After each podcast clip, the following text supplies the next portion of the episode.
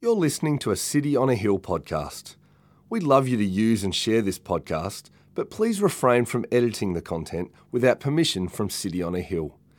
If you'd like to know more about our church, or if you'd like to donate to the work of City on a Hill, please visit city on a hill dot com dot a u. All right. Good morning, Good morning everyone. everyone. The Bible reading today is from Philippians chapter one, starting at verse one and finishing at verse eleven. Please take out your Bibles or your phones and join me as we read God's Word together. While you're looking for the scripture, I'll introduce myself. My name is Melanie, although most people call me Mel.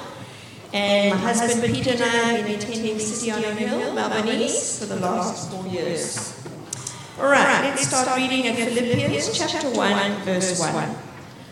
Paul and Timothy, servants of Christ Jesus, to all the saints in Christ Jesus who are at Philippi with the overseers and deacons, grace to you and peace from God our Father and the Lord Jesus Christ. I thank my God in all my remembrance of you, always in every prayer of mine, for you all making my prayer with joy, because of your partnership in the gospel from the first day until now. And I am sure of this, that he who began a good work in you will bring it to completion at the day of Christ Jesus. It is right for me to feel this way about you all, because I hold you in my heart, for you are all partakers with me of grace, both in my imprisonment and in the defense and confirmation of the gospel. For God is my witness, how I yearn for you all with the affection of Christ Jesus. And it is my prayer that your love may abound more and more with knowledge and all discernment, so that you may approve what is excellent, and so be pure and blameless for the day of Christ, filled with the fruit of righteousness that comes through Jesus Christ, to the glory and praise of God. This is the word of the Lord. Thanks be to God. Thank you so much, Mel. Hey, good morning, church. It's great to be with you here this morning.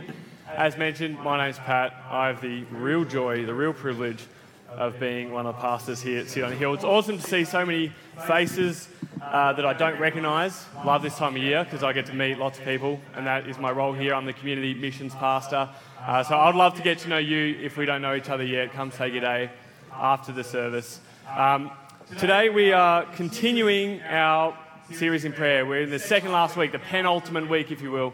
Uh, and I've really loved kicking off January, thinking about prayer, talking about prayer, uh, because it is, it's just really going to shape how we think about our year. Uh, in the first week, uh, Neil spoke to how, about the, the fact that right now Jesus is praying for you. He's praying for me, and that is a great thing.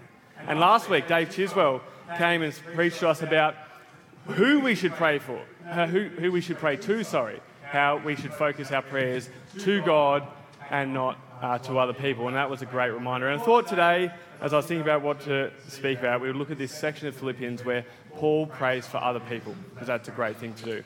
Uh, I also just want to acknowledge that there's heaps of kids in the room, and that's fantastic. If your kid starts making noise, I don't care. It doesn't bother me at all. I'll just speak louder. Uh, the only person who cares about it is you. If you do feel more comfortable, if you're a nursing mum or something like that, there is a nursing mum's room behind the sound desk, and there's also going to be the so- sermon played out into the foyer if your kids want to have a bit of a run while you can still listen to the sermon. Great. Let me pray before we get into it. Father, we thank you so much for gathering us here today. We thank you so much for your word, the fact that it is good for us, that it rebukes us, that it challenges us, but it also encourages us and builds us up in righteousness. Lord, as I speak today, uh, may you be made big, may I be made little. Uh, we, may we really understand a heart for prayer. May we be driven to love and serve one another deeper by your word. And all God's people said, Amen. Well, Carly and I just got back from a couple of weeks off. Uh, we had a great time down at Wilson's Prom. We were able to get away. We took the Rugrats. Uh, we took them down to the beach. We do this every year. We live in this tent. It's pretty rough, but it's like our place of decompression. It's our place of recharging. Uh, it's just what we love. And one of the things that we love to do, how cute's my daughter? She's great. Had to slip that one in there. Um, it's one of the things we do. We, we go down there and we, we actually camp with a whole bunch of people who don't go to church. Uh, they don't they don't kind of believe what we believe, but we have a great time. We go down with five families and we spend the whole time with them chatting. And I was actually out in the surf, surfing with one of my mates, and we'd had a couple of days of great waves, and this day it was pretty flat. And he turned to say to me, he was encouraging me because I was pretty like, oh, you know, I might go in, there's nothing much here. And he kind of said, hey, mate, just think of the best day at work that you had last year. What you're doing right now is still better than that day. And I kind of, I get, I get what he meant. Better to be here than at work, sure. Nothing beats this kind of thing. Nothing beats holidaying. Nothing beats surfing. But to be honest, I was able to look him straight at the eye and say, no, mate, this isn't even close. I love my job. I'm so honoured to be a pastor here. I love these people in this room. And I know for a fact that the other pastors who love and serve you in this room feel the exact same way as I do. In fact, this day of surfing is not even close to the worst day that I had at work last year. And I realise that is a unique position, but I just love people so much, and I particularly love the church. I have a real heart for it. We as the pastors, we care for you, we're praying for you, we are for you. And so when I was thinking about what I should preach on today, when you get asked to preach on prayer, it's like the worst topic ever to be asked to preach on, because you could literally say, all right, maybe I'll preach on Genesis one or Revelation twenty-two or anything in between, because the whole Bible is about our relationship with God, how that's broken and how that's now repaired. We could literally take it anywhere. But I thought of this prayer in the Philippians, in, at the start of Philippians, it's over, often overlooked, and it's actually a great instruction about how we should pray for one another. So today we're going to look at this small passage, and hopefully it encourages our heart towards deeper prayer. Hopefully it deepens our theology towards prayer, and hopefully it drives our practice of prayer. So let me get into it as we look at our heart towards prayer. Please read with me again. Uh, let's read from chapter one, verse one. Paul and Timothy, servants of Christ Jesus, to all the saints in Christ Jesus who are at Philippi with the overseers and the deacons, grace and peace to you from God our Father and the Lord Jesus Christ. I thank my God in all my remembrance of you, always in every prayer of mine, for you making my prayer with joy, because of your partnership in the gospel from the first day until now. Now, how we com- come to prayer is a really complex matter. Sometimes we don't know if we should come with seriousness or shame. Sometimes we should come like a child. Sometimes we should come to prayer like a monk. But in the opening lines of Philippians, we meet Paul, who is praying for a group of Christians. He's just praying for a group of Christians. And we can learn a lot in these opening verses of Philippians about the prayer life of the Apostle Paul. Now, for some context, Paul was very familiar to the Philippian church, as ten years earlier, on his second missionary journey, he had actually found himself in Philippi. Now, Philippi, which is in northeastern Greece, uh, which sorry, which is currently in northeastern Greece, uh, was a place where Paul and Silas went when they were travelling, sharing the gospel. We can read all about this account in Acts sixteen. It's an amazing time when they were there. They met a woman who was really rich. She was a seller of purple goods. Her name was Lydia. She heard them proclaim the gospel, and her heart was changed towards Jesus. Immediately, her and her whole household gave their life to Jesus. It was an amazing moment. And then there was this poor demon-possessed woman, uh, this little girl, who was being extorted by people who were making money out of her demon possession. Paul and Silas heals this little girl, and those people are so mad because they've ta- they, Paul and Silas have taken away their source of income that they throw Paul and Silas in jail. Next thing you know, they're sitting in jail. And what happens? Amazing miracles break out. They proclaim the good news again. The jailer and his whole household are converted. So they've gone from no Christians in this town to a whole bunch of Christians in this town because of the witness of Paul and Silas. They then spend some time encouraging and building up the first church ever in Europe, which is the church in Philippi. And after that, they get kicked out. So here we are, ten years later. Paul is writing a letter to that very church that they started in this whirlwind of a visit when they were in Philippi. And throughout the letter, we learn that the Philippians have actually sent some aid to Paul because he's once again in jail. He made a bit of a habit of getting arrested. But this time he's in jail in Rome. But if you read this letter, it's not just a thank you for the gifts. It was really generous. I really like this coat. Rather, it's an encouragement to people who he clearly, really loves. He encourages them throughout the letter to keep going and keep growing in their faith, to work out their salvation with fear and trembling, to not give in to false teaching. But above all, the major theme of this letter is joy in every situation. Joy in every situation. See, this theme of joy permeates throughout the whole letter. It is dripping off the pages of the letter to the Philippians. In fact, if he didn't say he was explicitly in prison, you would never guess that he was in an awful situation. You see, Paul here is sitting in prison under the possible threat of the death penalty. That is how Paul died. He was beheaded after being in prison.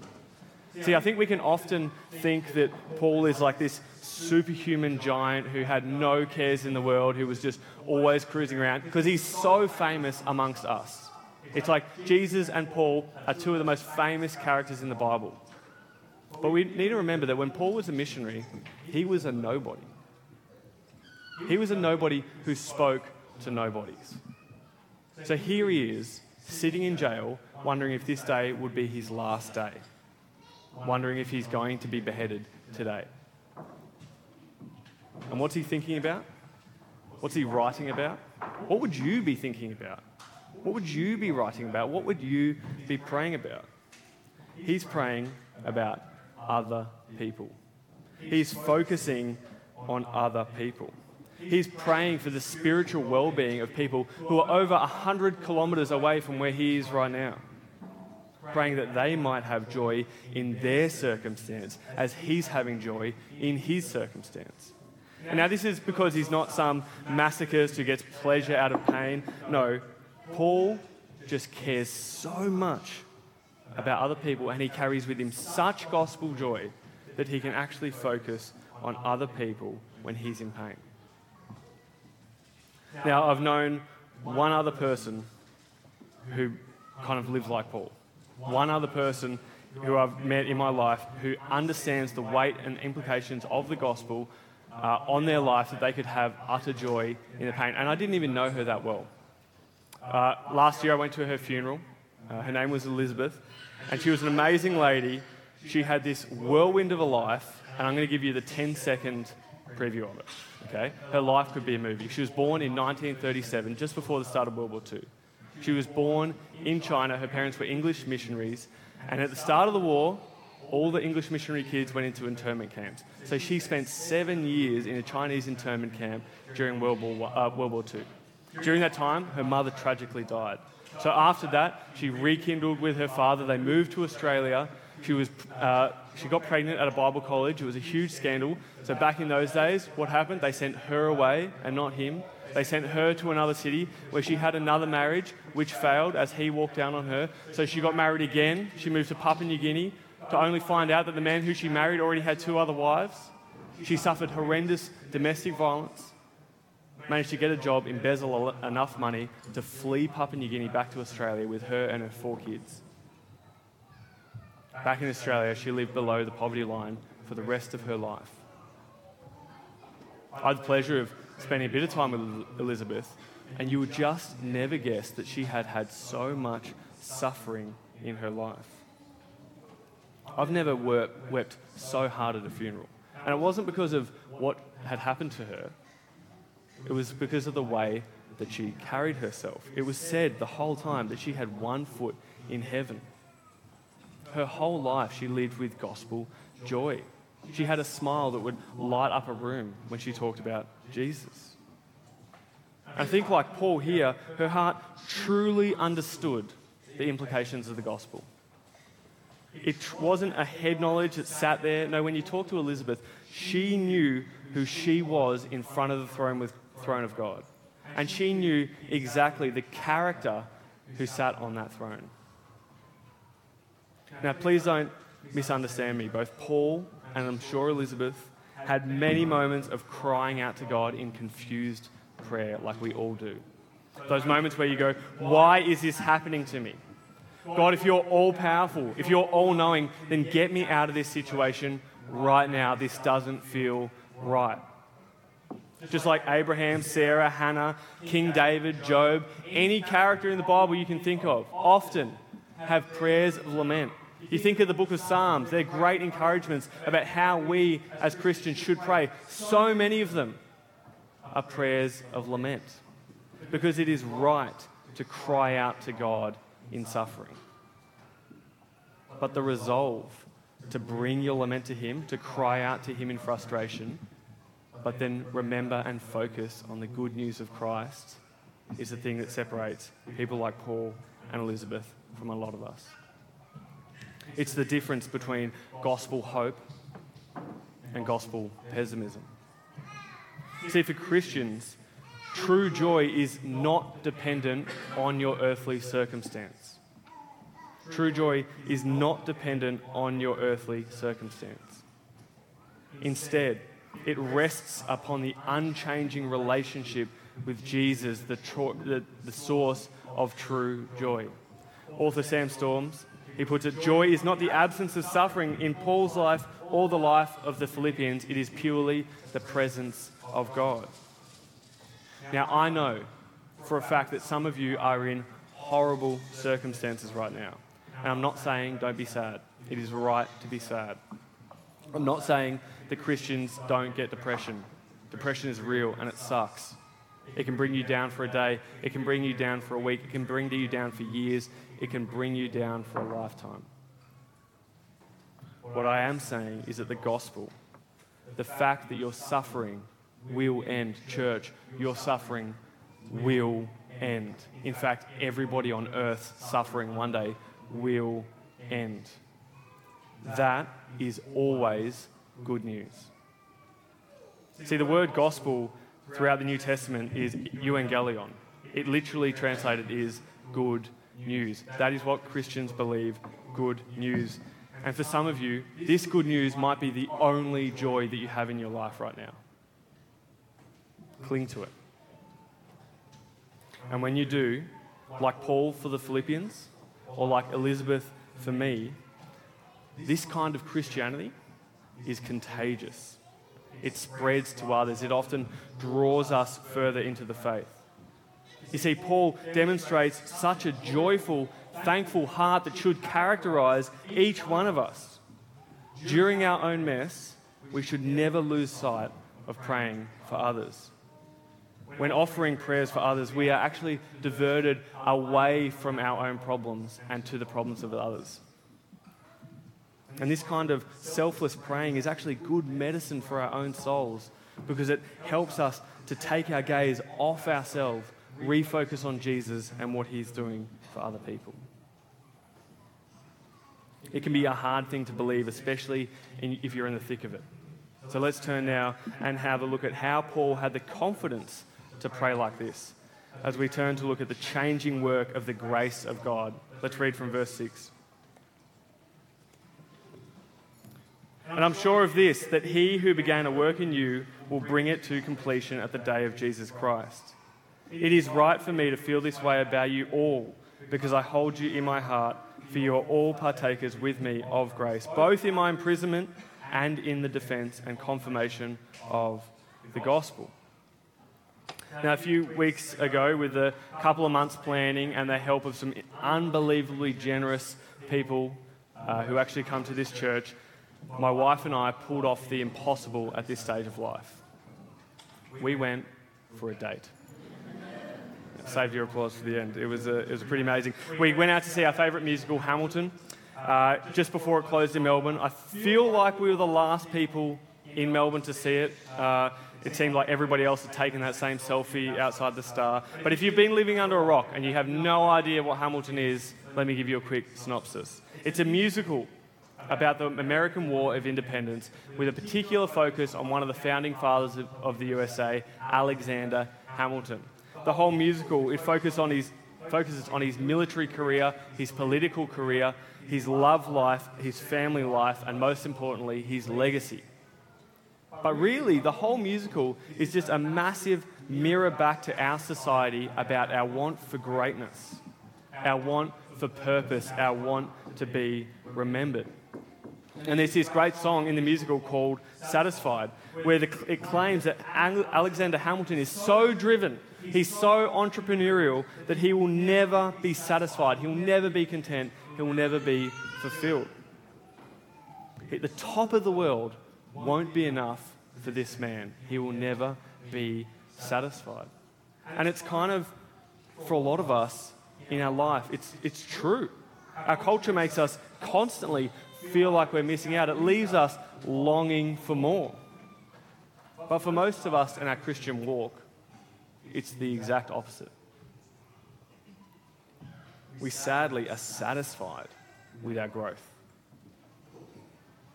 I know that's my problem, and I suspect it's yours as well. It's not actually that I want too much from God in prayer. It's actually that I expect too little from Him. You see, when it comes to spiritual maturity, we can get pretty content with a little bit of change, a little bit of growth, a little bit more theological understanding. And because we're satisfied with this change, we stop praying for the big things. Maybe we've been let down in prayer before, and that makes us doubt God's amazing, changing power. We can feel let down by that time that we prayed for that person's physical healing and it didn't happen. Maybe you, cha- you prayed for that conversation, but it didn't go as well as you thought it would. Maybe you prayed for that situation that didn't work out, that circumstance that hasn't changed for you. Maybe it's that sin that keeps on coming back to you. This can lead us to pray scared. It can lead us to pray half-hearted, or, tragically, it can lead us to pray not at all. See, often we can attend a church service, a church service like this, which is packed with people who are ready to pray. We can go to a prayer meeting, we can go to a gospel community or a Bible study and just have a very meh attitude to the gospel, to all that Jesus has done for us, right? I don't pray as I ought because I convince myself that what's going on in my soul is enough. I'm saved and my relationship with God is good, and that's good enough for me. And on one hand, that is absolutely true. But on the other hand, if I truly believe the gospel, if I truly believe that Jesus hung on a cross and died for my sins to repair my relationship with God eternally, how can I be satisfied with a little bit of Him? See, Paul, in this passage, he encourages the Philippians and us with a simple but profound truth. He says in verse six, "And I'm sure of this, that he who began a good work in you, he who began the good work in you, will bring it to completion at the day of Jesus Christ." So to put it another way, church, God is not done with you. God is going to complete what He has started in you. God is not satisfied with sin in your life, and neither should you be. Paul here is so confident in the power of God that he believes the same Spirit that turned the Philippians' hearts of stone into hearts of flesh is going to continue to regenerate them to be more like Jesus. That their old ways would not be their ways forever. That they would be able to actually grow and change, grow up and mature in their faith. You see, salvation is not by human achievement. You did nothing to salvation, but it is purely by divine accomplishment. Salvation was not, was not us working for God's acceptance. So being a Christian isn't working out of love to help Him keep on accepting us. It's not us, it's not up to us to keep God's love. Rather, He's already done that for us on the cross. It's done. It's finished. God has caused you to be born again. And you can be confident that he is completing a good work in you because he started the good work in you, and he always completes what he starts. Does knowing this change your heart at all? Because when you realise this, when the penny drops, it's actually life-changing. It is altering. It allows you to cry out to him in suffering more confidently, for more rescue, for more transformation, for more deliverance. It actually allows you to want more of God. I heard of this guy who barracks for Collingwood. Yuck. Um, but he also only watches A F L matches on replay, right? Really weird. But get this. He only ever watches A F L matches on replay if Collingwood wins. It's like the worst football supporter ever. But to be honest, it's a bit like that for us. Church, we know the result. We know we are going to stand before God. We know that through Jesus we are washed white as snow. It is done. It is finished. Stop worrying about your standing before God. If you're in Jesus, you are saved. We can be confident that he who started a work in us is going to finish, is going to finish it before the time of Jesus Christ comes again. So how is this affecting your prayer life? How does this affect your practice of prayer? How does having joyful confidence move us to pray for other people like Paul does? So let's turn and look at our last point, our practice of prayer. See, in verse eight to eleven, we actually get to read the prayer of Paul to the Philippians. And what does he pray for? Does he change, pray for a change of their situation or his? Does he pray for material blessing? He's got the uh, gospel joy, he's got the gospel confidence, and he prays for love. Not just love, but abounding love. Let's read again. For God is my witness how I yearn for you with the affection of Christ Jesus.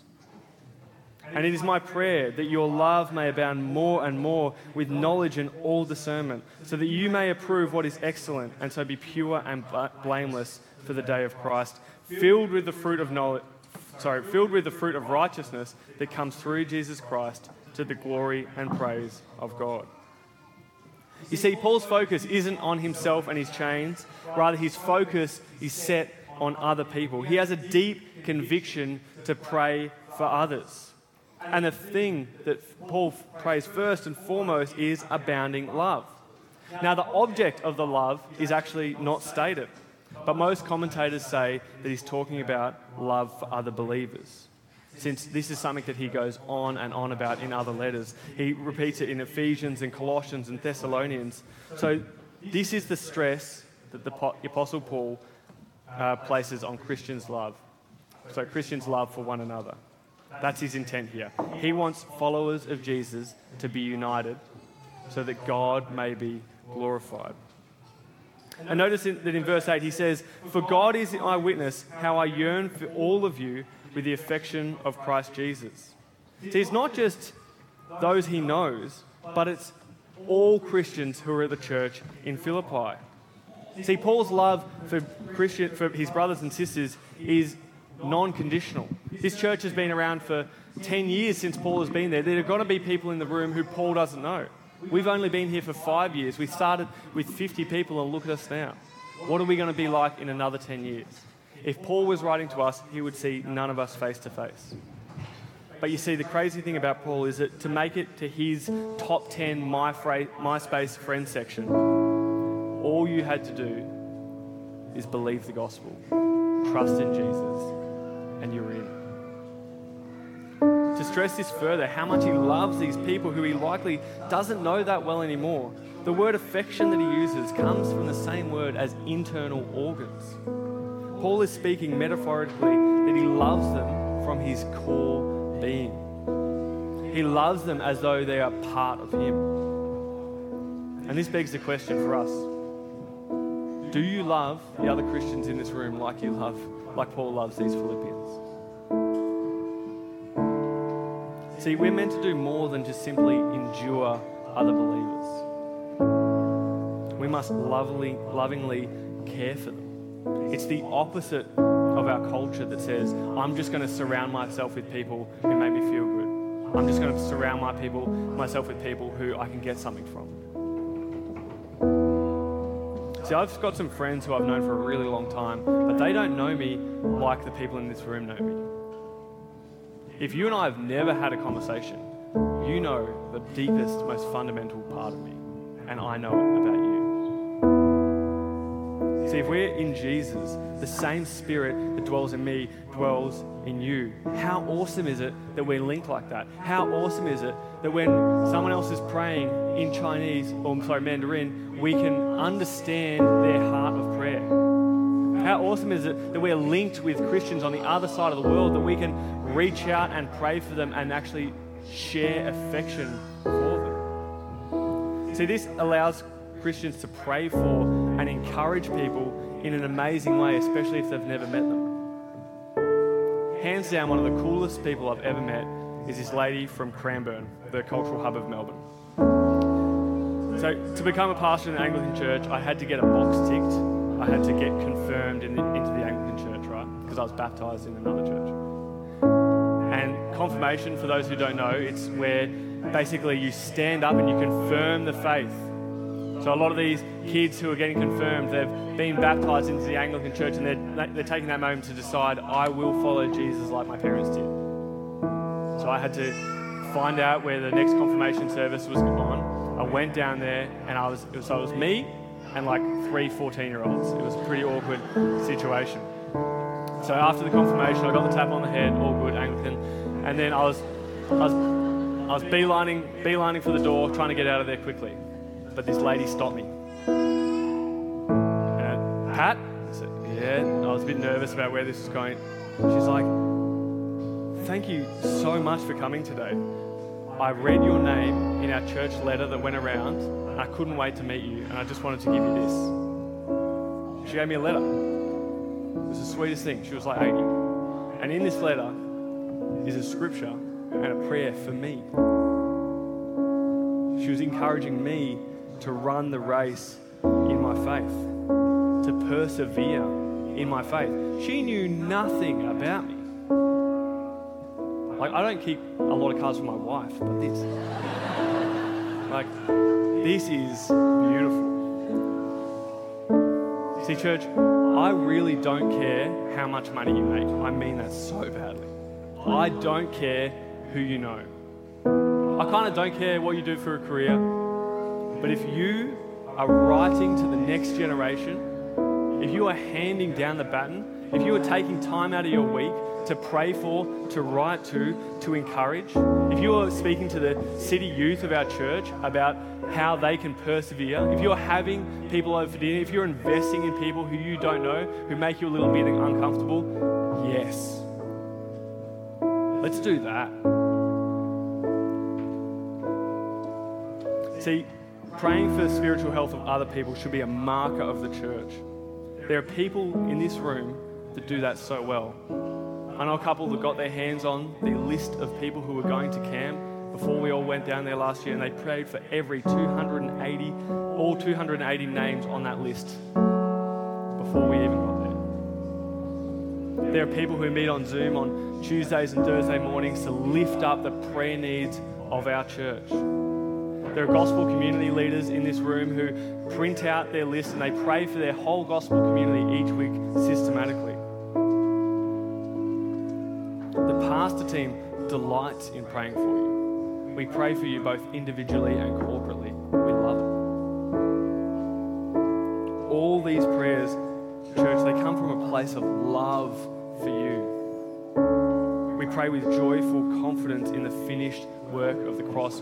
People are praying for you. And this begs a very hard question. If all of your prayers for everyone in this room were answered with a massive yes right now, what would change? To put it another way, do you pray for the church? Do you pray for one another? If it's a no, don't be satisfied with that. Change it. Church, this is a great year to be a church that is just on about prayer. Let's be a church that is joyful no matter what circumstance comes our way. Church, let's be confident that he who started a work in us, he who started this church, is not done yet. And let's be a church that has genuine love and affection for one another, that when we look to others, when others look in, they're compelled by a community of life, of love, and of maturity. And if you're one of many of us that have decided that you want to do something about your prayer life, maybe you're loving prayer and you just want to go deeper into prayer, I have three very quick points of application for you this year. Firstly, in your gospel communities, actually share your prayer points. Open your mouth and speak them. Take those prayer points home of other people and pray for them regularly. The second one is linked to that. It's called habit stacking. If you struggle to create a new habit, add to a current habit. So we all brush our teeth, I hope. I'm told that we're meant to do it at least once a week. So when you go for your weekly brush or your twice a day brush, if you're some kind of psycho, why don't you take that opportunity to pray for members of your gospel community? Why don't you take that opportunity to pray for members of your family? Why don't you take that opportunity to pray for members at work? Take the mundane and make it a time of holiness. Whether it's on a run, whether it's doing the dishes, whether it's driving on the way to work or driving the kids to school, why not make a prayer habit out of the mundane? And thirdly, lastly, Out last year, our prayer habits as a church got a bit out of whack, okay? We didn't do it particularly well. This year, we've scheduled every Sunday night, the first Sunday of every month, we are going to be meeting in the office and we're going to be praying for one another, praying for our church, praying for whatever comes to our hearts. Get to that. It's going to be cool. If you're a couple with kids, it's super hard to get to. Make sure one of you gets to it. If you can come to six of those prayer meetings a week, uh, a month, that would be awesome. Sorry, a year. No pressure. That would be amazing. I've, lo- I've never walked away from an engine room and thought, well, that wasn't worth it, okay? Come to those. See, Paul's prayer from prison is such a pastoral prayer. He cares for the body of believers so deeply. And I can say with all my heart, I honestly know how he feels. I really mean what I said at the start. My worst day at work, at, my worst day at work was nowhere near as bad as that surf. And I love surfing. See, being part of the wider Christian family, I just adore. But being a pastor of this church, I just adore even more. And I can say that all the lead pastors, sorry, all the pastors here, we are praying for you so fervently. Be encouraged by that. Let's pray. Our Father, we thank you so much for the joy that the gospel brings us, for the way that you have reconciled yourself with us, and it is your work that does this and not ours. Father, I pray that this might become a deep reality for our whole church, and that this might spur us deeper into relationship with you, and the outflowing of that becomes a relationship with one another. Father, make us a church that loves to pray for one another. Amen. Thank you for listening to our podcast. If you'd like to know more about our church, or if you'd like to donate to the work of City on a Hill, please visit city on a hill dot com dot a u.